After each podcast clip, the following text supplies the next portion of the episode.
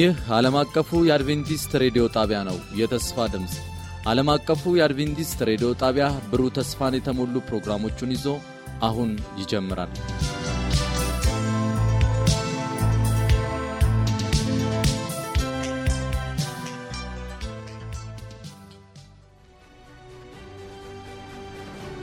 ከአሸናፊዎች በላይ የመነቃቃትና የመለወጥ የወንጌል ጥረት ፕሮግራም ለመጪው አንድ ወር በተከታታይ ከጠዋቱ 12 ሰዓት ተኩል እስከ አንድ ሰዓት በየምሽቱ ከሁለት ሰዓት እስከ ሁለት ሰዓት ተኩል ይተላለፋል። ይህን ዝግጅት በቤተሰብ በቤተ ክርስቲያንና በጎረቤት በመሰባሰብ በመስማት መነቃቃትና ተሃድሶ እንዲሆንላችሁ በተጨማሪም አዳዲስ ነፍሳትን በማደም ጌታን እንዲቀበሉ በማድረግ ሁላችሁም ትባረኩ ዘንድ እናድማችኋለን። ለሚኖራችሁ ጥያቄና አስተያየት በመልእክት ሳጥን ቁጥር 145 በስልክ ቁጥር 0910 82 81 82 ብትደውሉልን ልናስተናግዳችሁ ዝግጁ ነን። በዚህ ፕሮግራም ጌታን የሚቀበሉትን ብታሳውቁን ክብሩ ለጌታ ይሆናል።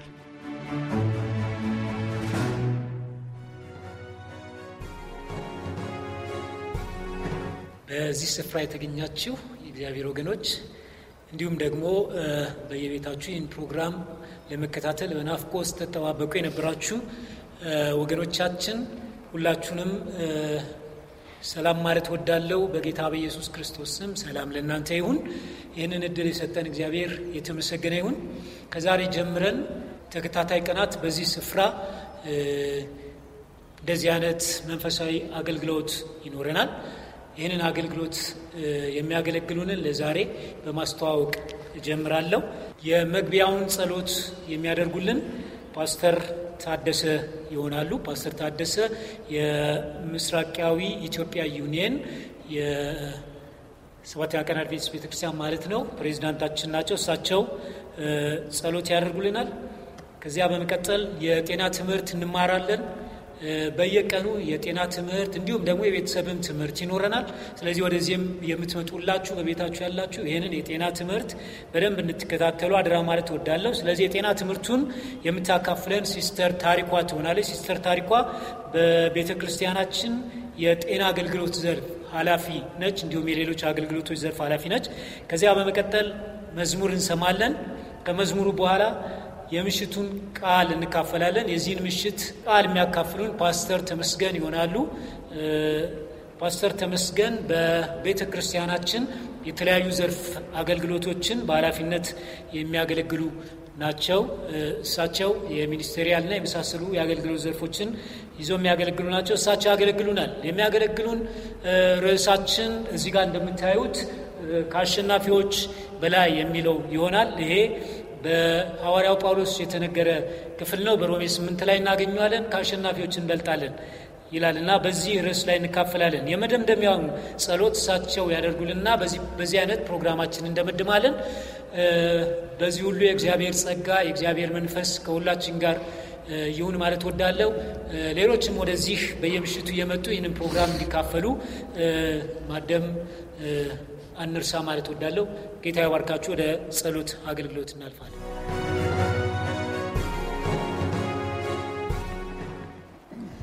የዘላለም አምላክ የሰማይና የምድር ዳርቻ ፈጣሪ ኃያል ሁሉን ቻይ ሁሉን አድራጊ በሁሉ ላይ ስልጣን ያለ እንዳንተ ያለ የሌለ በሰማይም በምድርም አንዳች የሌለ ታላቅ የሆንክ መሐሪ የሆንክ ይቅር የሆንክ ምስጋና፣ ክብር፣ ውዳሴ ላንተ ይሁን። ላንተ እንሰግዳለን፣ ለስምህ ክብር ዝቅ እንላለን፣ ላንተ እንገዛልያለን። አንተ ሁሉም ፈጥረሃል፣ የሁሉ የበላይ ነህና ስሜን ከፍ ከፍ እናደርጋለን። ክብር ሁሉ ላንተ ይሁን።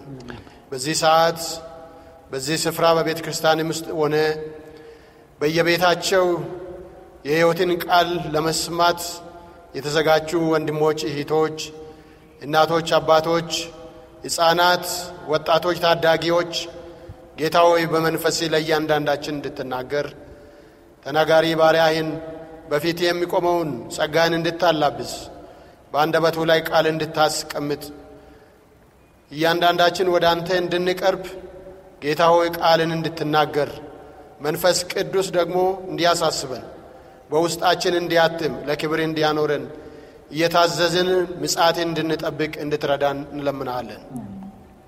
ይህንን አገልግሎት አንተ ባርክ። አድማጮችን አንተ ባርክ። በዚህ አገልግሎት ምክንያት የታመሙ ሰዎች ካሉ ፈውስ እንዲያገኙ እንለምናለን። ያዘኑ ካሉ እንዲጽናኑ እንለምናለን።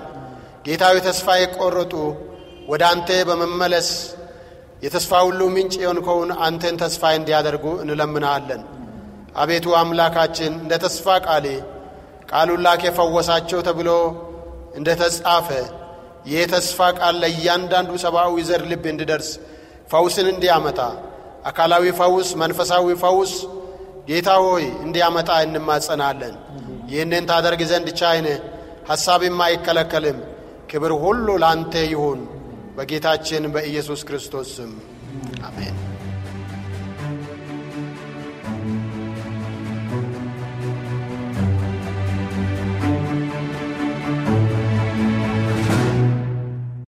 በድጋሚ እንደምናመሻቸው እግዚአብሔር የተመሰገነ ይሁን። ዛሬ ምሽት ከእናንተ ጋር የመጀመሪያውን ክፍል የምናየው አስደሳች ባልና ሚስት በየቀኑ ሊያደርጓቸው የሚችሉት አስር ድርጊቶችን አብረን የምናይ ይሆናል። ስለ ቤተሰብ ነው ዛሬ የምናየው። በሚቀጥሉት ቀናት ደግሞ ስለ ጤና የምንከታተል ይሆናል። ትዳር ወይ ደግሞ ቤተሰብ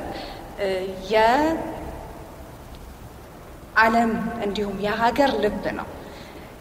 ልብ ልብ ልክ ለሰው ልጅ የሕይወትን ምንጭ የሆነውን ደምን እንደሚያፈልቅ ሁሉ ደምን እንደሚያሰራጭ ሁሉ እንደዚሁ ቤተሰብ ውስጥ ያለው ነገር ለዓለም እንዲሁም ለሀገር የሚተርፍ ነገር ይሆናል። ስለዚህ እዚህ ነገር ላይ ቤተሰብ ላይ ትኩረት ሰጥተን መስራት አለብን። መልካም እንዲሆን በየዕለቱ አስር የምናደርጋቸው ድርጊቶች መካከል አንደኛው አብሮ እና በተናጠል መጸለይ ነው። አብሮ የሚጸልይ ቤተሰብ አብሮ ይቆያል ይላል የሚባል አባባል አለ። እና አብሮ በመጸለይ እንዲሁም ደግሞ በየግልም እርስ በርስ መተሳሰብ በጸሎት። ሌላው ደግሞ እርስ በርስ መደማመጥ። በዚህ ጊዜ በጣም ብዙ ሰዎችን እናወራለን፣ ግን ምን ያህሎቻችንን ጆሮ የምንሰጥ እንዲሁም ደግሞ በቤት ውስጥ ባልና ሚስት እርስ በርሳቸው ጆሮ ሊሰጣጡ ይገባል። ጊዜ ሰጥተው የአንደኛውን ሀሳብ ለመረዳት ጊዜን መስጠት አለባቸው። ሌላው ሶስተኛው ነጥብ ደግሞ መጽሐፍ ቅዱስን አብሮ ማንበብ ነው። ለስጋ የሚሆኑትን ብዙ ድርጊቶችን እናደርጋለን፣ ስራ እንሰራለን፣ የተሻለ ኑሮ እንዲኖረን ብዙ ጥረቶችን እናደርጋለን። ነገር ግን በቤታችን ውስጥ መጽሐፍ ቅዱስስ አብሮ የማጥናት ልምዳችን ምን ያህል ነው? በዚህ ዋነኛው ነገር ግን ብዙዎቻችን የዘነጋነው ነገር ነው እና በቤት ውስጥ አባትና እናት ወይ ደግሞ ባልና ሚስት አብሮ መጽሐፍ ቅዱስን የማንበብ ልምድ ሊኖራቸው ይገባል። አራተኛው ደግሞ እርስ በርሳቸው ትኩረት ሊሰጣጡ ይገባል። ትኩረት መሰጣጠት በትንንሽ ነገሮች ሊሆን ይችላል። ቁርስ የተበላበትን አንደኛው አካል ቢያነሳ አንደኛው ደግሞ አልጋ የሚያነጥፍ ከሆነ ትንንሽ ስጦታዎችን ቦርሳ ውስጥ በመክተት ኪስ ውስጥ በመስጠት እንደዚሁ ትኩረት ለዛ አካል እየሰጠን እንደሆነ የምንገልጥበት አንዱ መንገድ ነው። አምስተኛው ነጥባችን ደግሞ እርስ በርስ ያለንን የነበረንን ቃል ኪዳን መተዳደስ ማደስ አለብን።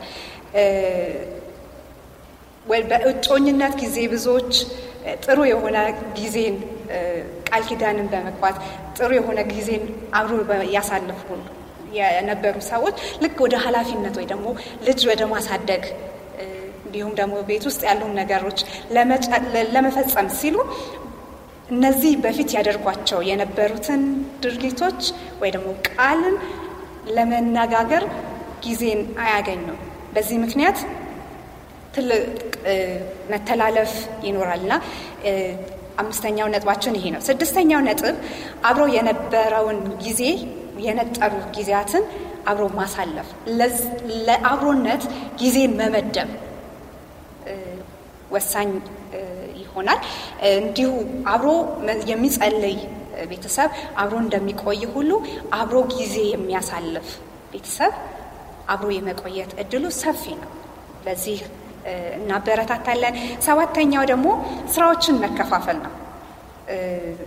ፋይናንስ አንዱ ወገን የሚቆጣጠር ከሆነ ወይ ደግሞ በቤት ውስጥ ያለውን ኢኮኖሚ አንዱ ወገን እንትን የሚያደርግ ከሆነ ሌላኛው ደግሞ አንዳንድ ድርጊቶችን ማከናወን፣ የስራ ክፍፍል፣ ይሄ ደስታን ያመጣል። በቤት ውስጥ ህብረትንና አንድነትን የሚያጠናክር ነገር ነው። ሌላው እርስ በርሳቸው ይቅር መባባል። መቼም እንግዲህ ሰው ሆኖ የማያጠፋ አይኖርም እና ነገር ግን ማጥፋቱን ወይ ደግሞ ስህተት መፈጠሩን ላይ ትኩረት መስጠት ሳይሆን ይቅር መባባል ይህ ይቅር መባባላችን ክርስቶስ እኛን ይቅር እንዳለ እርስ በርሳችን እነዛው ይቅር መባባል አለብን።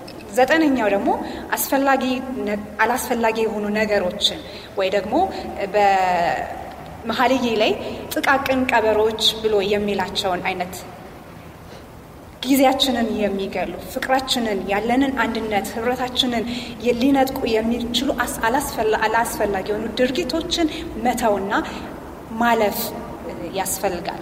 ሌላው ደግሞ ፍቅርን እርስ በርስ መገላለጽ እና እንደ ቀድሞ ወይ ደግሞ እንደ እጮኝነት ጊዜ እርስ በርስ ፍቅር መገላለጽ እንዲሁም ደግሞ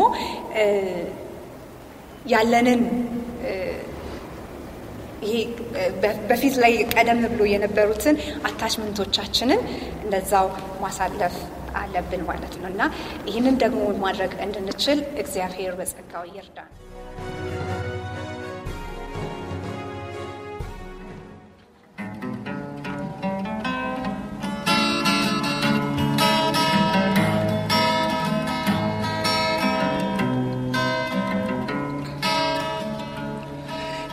መቅሰፍት መሃል ያኖርከን ጌታ ከጠላት ጥቃት ያዳንከን ጌታ። እየተገረምን እየተደነቅን ክቡሩን ስምን እንባርካለን።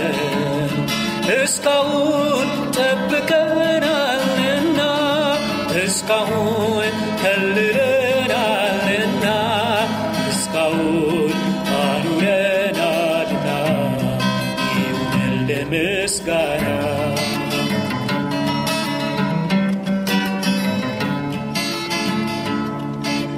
ከፍቅር ስቦ ነጥሎን ሊወስድ የታገለንን የጠላትን ክንድ ተዋግተህልን ድል አረክልን ከአሸናፊዎች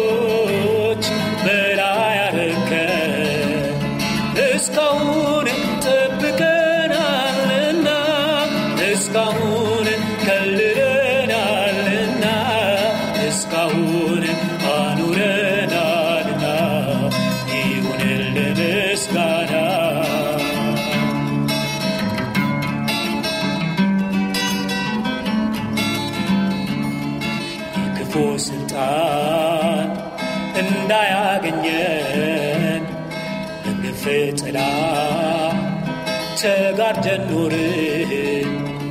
አቤት ኢየሱስ ተአምራት በሐሩር ምድር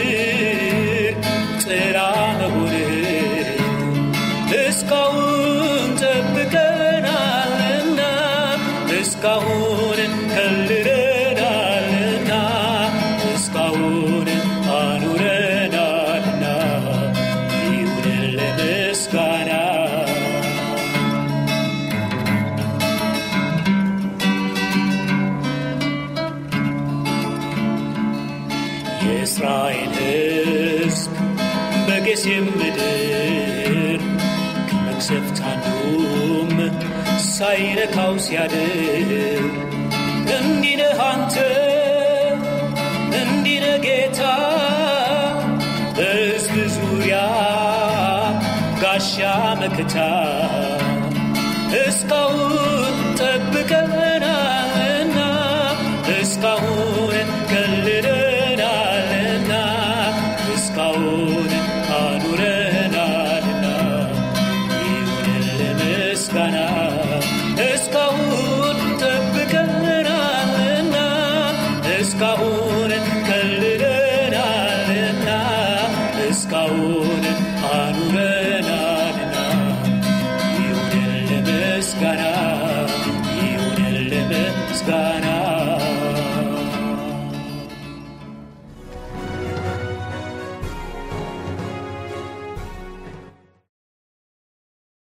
በክርስቶስ ኢየሱስ የተወደዳችሁ እዚህም ሆናችሁ እንደዚሁም ደግሞ በየቤታችሁ ሆናችሁ በሆፕ ቻነል ኢትዮጵያ በኩል ይህንን ልዩ የወንጌል አገልግሎት የምትከታተሉ ወገኖች በክርስቶስ ኢየሱስ ሰላም እላችኋለሁ።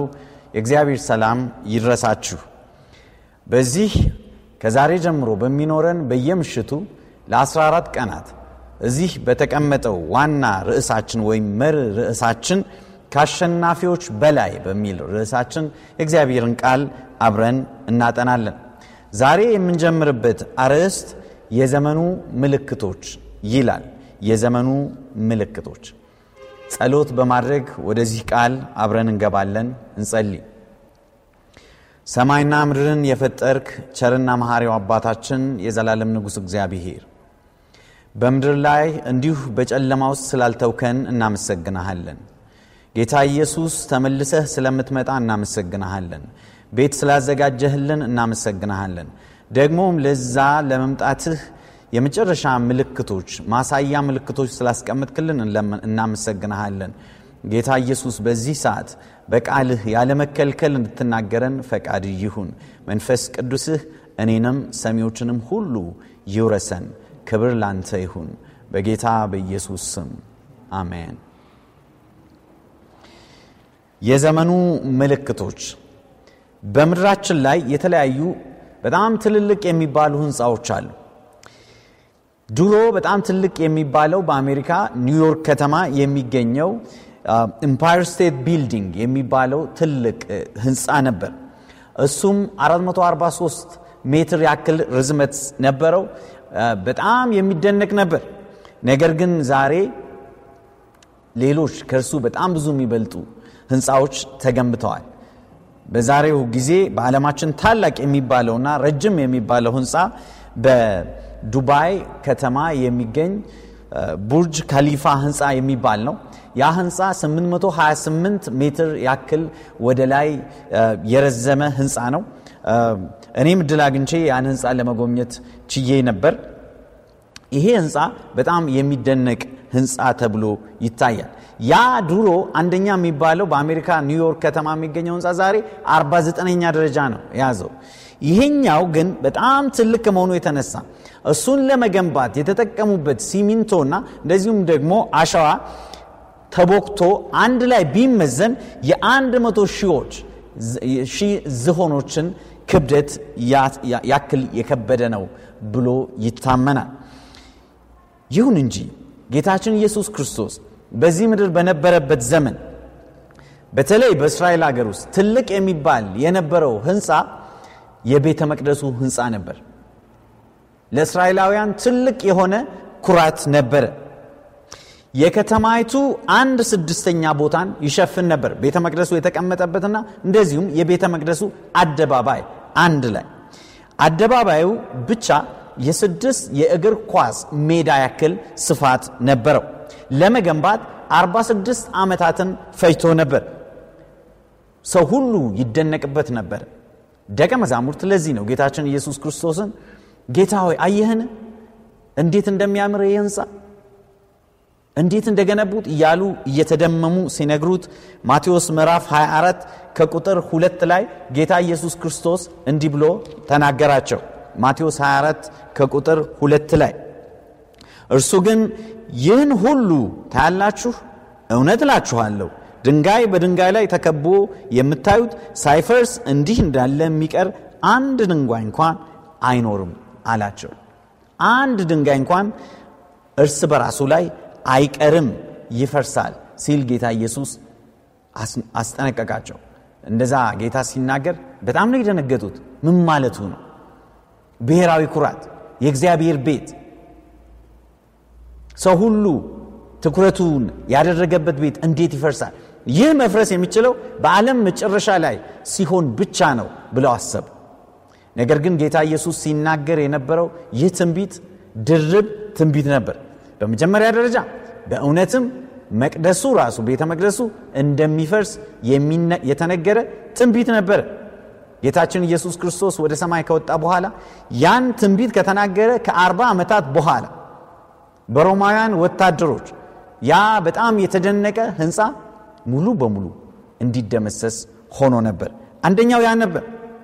ሁለተኛው ደግሞ ጌታችን ኢየሱስ ክርስቶስ ስለ ዳግም ምጻቱ የተናገረበትም ነበረ ታዲያ ወገኖቼ ጌታ ኢየሱስ ይህንን ድርብ ትንቢት ሲናገር የመጀመሪያው በአርባ ዓመታት ውስጥ ተናግሮ በአርባ ዓመታት ውስጥ ተፈጽሞ ነበር። ሁለተኛውስ? የማይፈጽምበት ምክንያት ይኖራል? የምንጠራጠርበት ምክንያት ይኖራል? በፍጹም። ጌታችን ኢየሱስ ክርስቶስ አይዋሽም ለቃሉ ታማኝ ነው እንዳለው ተመልሶ ይመጣል። ለነኛ የሚሆኑ ግን ምሳሌዎችን ወይም ደግሞ ምልክቶችን አስቀምጦልናል። በምድራችን ላይ ጌታ ኢየሱስ ክርስቶስ ከመምጣቱ በፊት የሚሆኑ ምልክቶች። እነኚህም ምልክቶች ዛሬ ምሽት በአራት ዋና ዋና ክፍሎች ለይተን ከፍለን እናያቸዋለን። የመጀመሪያው በመንፈሳዊ ዓለም የሚታዩ ምልክቶች ናቸው።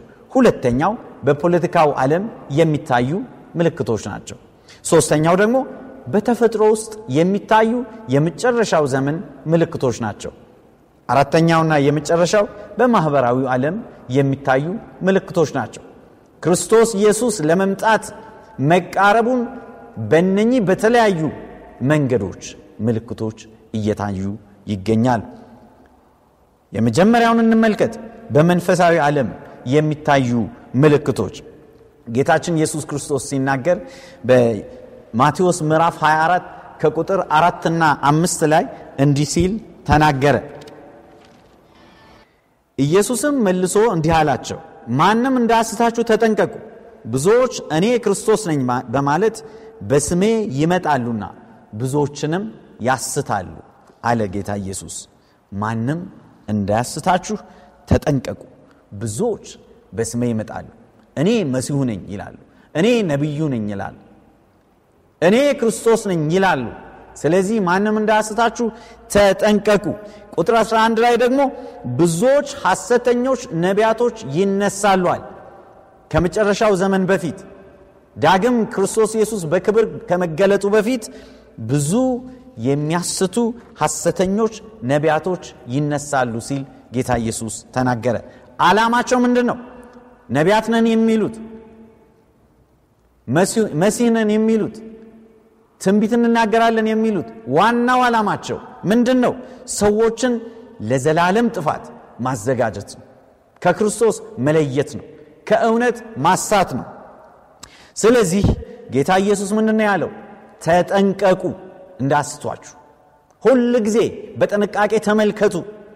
ሁል ጊዜ ከእግዚአብሔር ቃል አንጻር እዋቸው ብሎ ከፍተኛ ማስጠንቀቂያ ሰጥቶን ሄዷል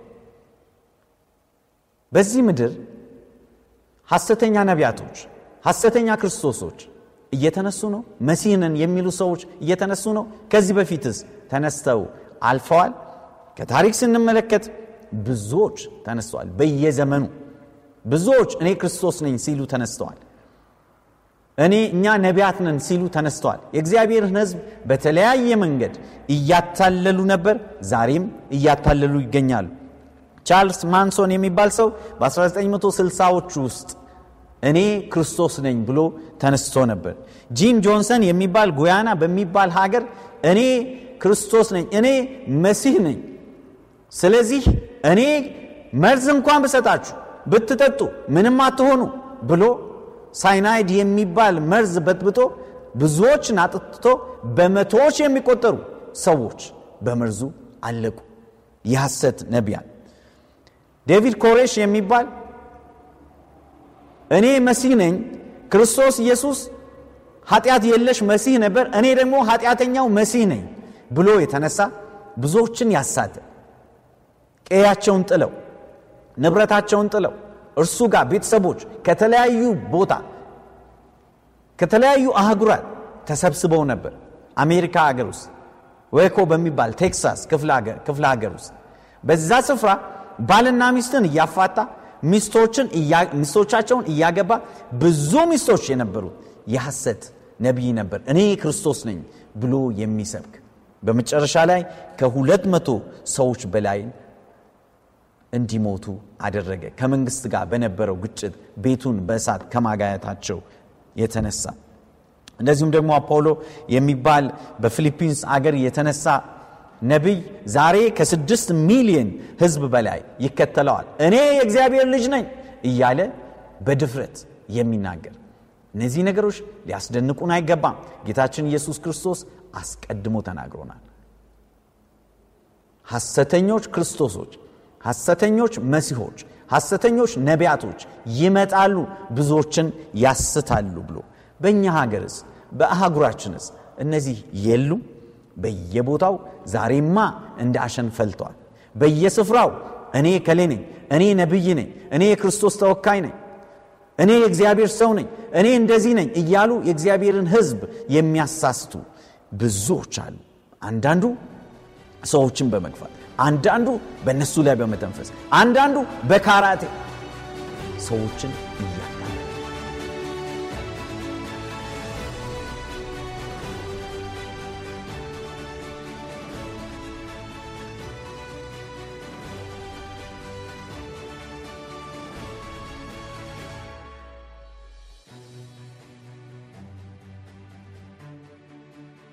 በነበረን ቆይታ እንደተባረካችሁ ተስፋ እናደርጋለን። ቀጣዩን ክፍል ይዘን እንደምንቀርብ ቃል እንገባለን። ለሚኖራችሁ ማንኛውም አስተያየት የስልክ መስመራችንን 0115511199 የውስጥ መስመር 242 ወይም 243ን መልእክት ሳጥን ቁጥራችንን ዓለም አቀፍ አድቬንቲስት ሬዲዮ የፖስታ ሳጥን ቁጥር 145 አዲስ አበባ በማለት ደውሉልን፣ ጻፉልን ስንል ልናስተናግዳችሁ በደስታ በመጠባበቅ ነው። ጌታ ኢየሱስ ይባርካችሁ።